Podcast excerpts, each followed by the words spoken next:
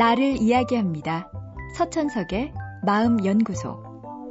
어제는 자신의 부족한 점을 인정하는 것에 대해 이야기했습니다.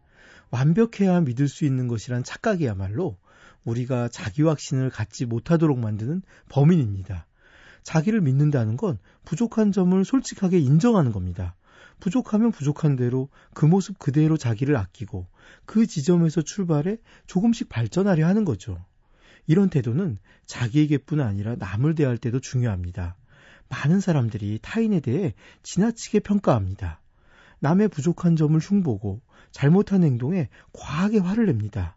남도 나도 실수를 할 수 있고 잘못하는 부분이 있을 텐데 관용이란 사전 속에나 있는 단어인 듯 행동하죠. 그런데 남에게 내는 화는 사실 내 마음의 불편함 때문인 경우가 많습니다. 예를 들어 가족이 외출 준비에 시간이 걸리면 맨날 늦는다고 화를 내는 경우가 있죠. 때로는 화내는 게 지나쳐 즐거운 외출을 완전히 망가뜨리기도 합니다. 자기가 계획한 대로 안 돼서 초조하고 난 준비를 마쳤는데 할 일 없이 기다리는 게 억울해서 마음이 불편했을 겁니다. 그 불편한 마음을 풀어내려고 상대에게 화를 내는 겁니다. 그런데 상대가 늘 늦는 사람이라면 차라리 어떤 이유가 있을 거라고 생각해 보세요.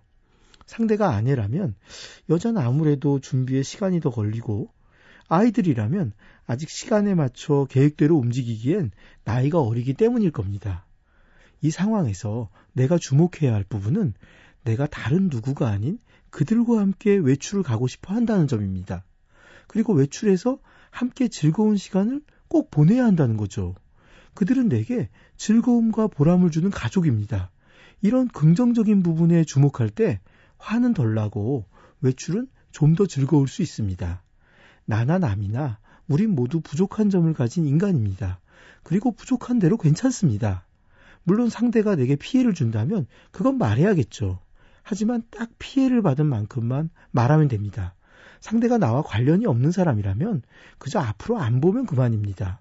내 불편한 마음을 상대에게 다 쏟아부을 필요는 없습니다.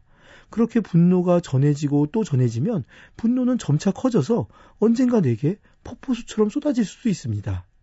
나도 부족하고 남도 부족하다.